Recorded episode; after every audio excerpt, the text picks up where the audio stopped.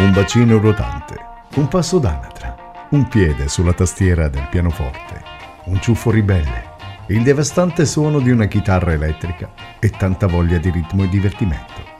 La bomba esplode negli anni 50. Deep down in Louisiana, close to New Orleans, way back up in the woods among the evergreens, there stood a log cabin made of earth and wood, where lived a country boy named Johnny B. Good. Dagli Stati Uniti il messaggio arriva chiaro e forte.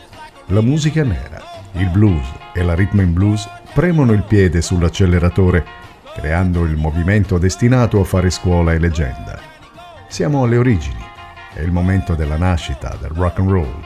E rock and roll per tutti vuol dire Elvis Presley, il primo grande idolo di questa nostra storia. Elvis significava trasgressione, fanatismo, sessualità, successo e voglia di vivere. La quarantena post-bellica viene definitivamente messa in archivio con Elvis. Generazioni di ragazzi sognano e ancora oggi imparano, così come imparano da altre fonti di trasgressione nate negli anni 50 e figlie legittime del rock and roll. Il periodo preso in esame è quello tra il 1970 e il 1980. Sono gli anni del rock orchestrale e progressivo, del glam rock e dell'avvento del punk e della new wave. I Jethro Tull sono il grandioso gruppo messo in piedi allo scadere del decennio 60 da Jan Anderson, un mitico flautista che dopo aver imparato la lezione dal jazzista Roland Kirk ha creato quella particolare miscela di blues and folk anglosassone che ha fatto epoca. Jan Anderson è anche un gigione, un saltimbanco capace di tramutare ogni concerto in una specie di festa paesana. Musicalmente il gruppo dopo aver preso a prestito, rinnovandole le sonorità classiche, si è lanciato nelle grandi suite. Termine acquisito dalla musica classica ed entrato in quegli anni nel vocabolario del rock. Contemporaneamente c'è la grande esplosione dei Pink Floyd, un gruppo partito dal suono acido e psichedelico della Londra underground. È arrivato a comporre quelle grandi magie orchestrali che anche il pubblico non strettamente rock conosce.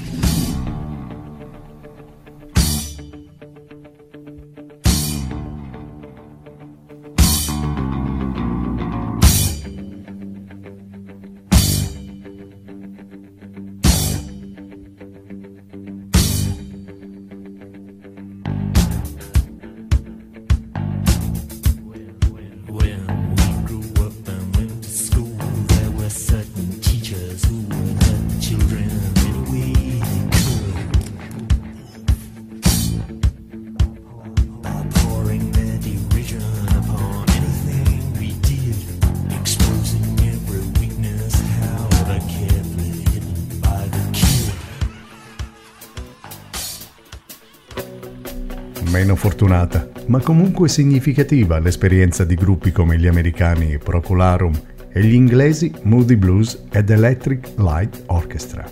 Tutti indirizzati verso la fusione di schemi hip hop con le sonorità classiche.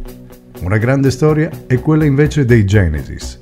Con loro si inizia a parlare in termini concreti di concept album. Dischi costruiti interamente intorno ad un tema unico il formato del 33 giri che viene usato in tutte le sue possibilità e la musica non procede più a canzoni staccate, ma segue un filo logico conduttore come un'opera, come una lunga e avvincente favola.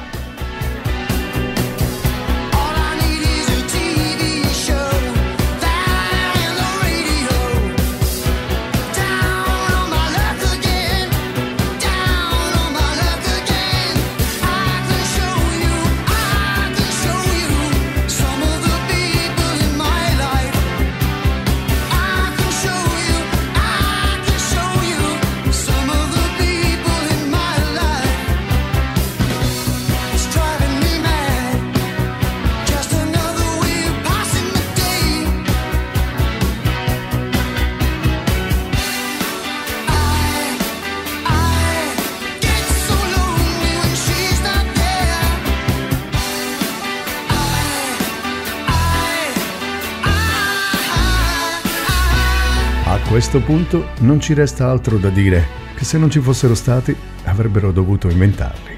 O meglio, se non ci fossero stati, tutto il rock sarebbe ancora da inventare.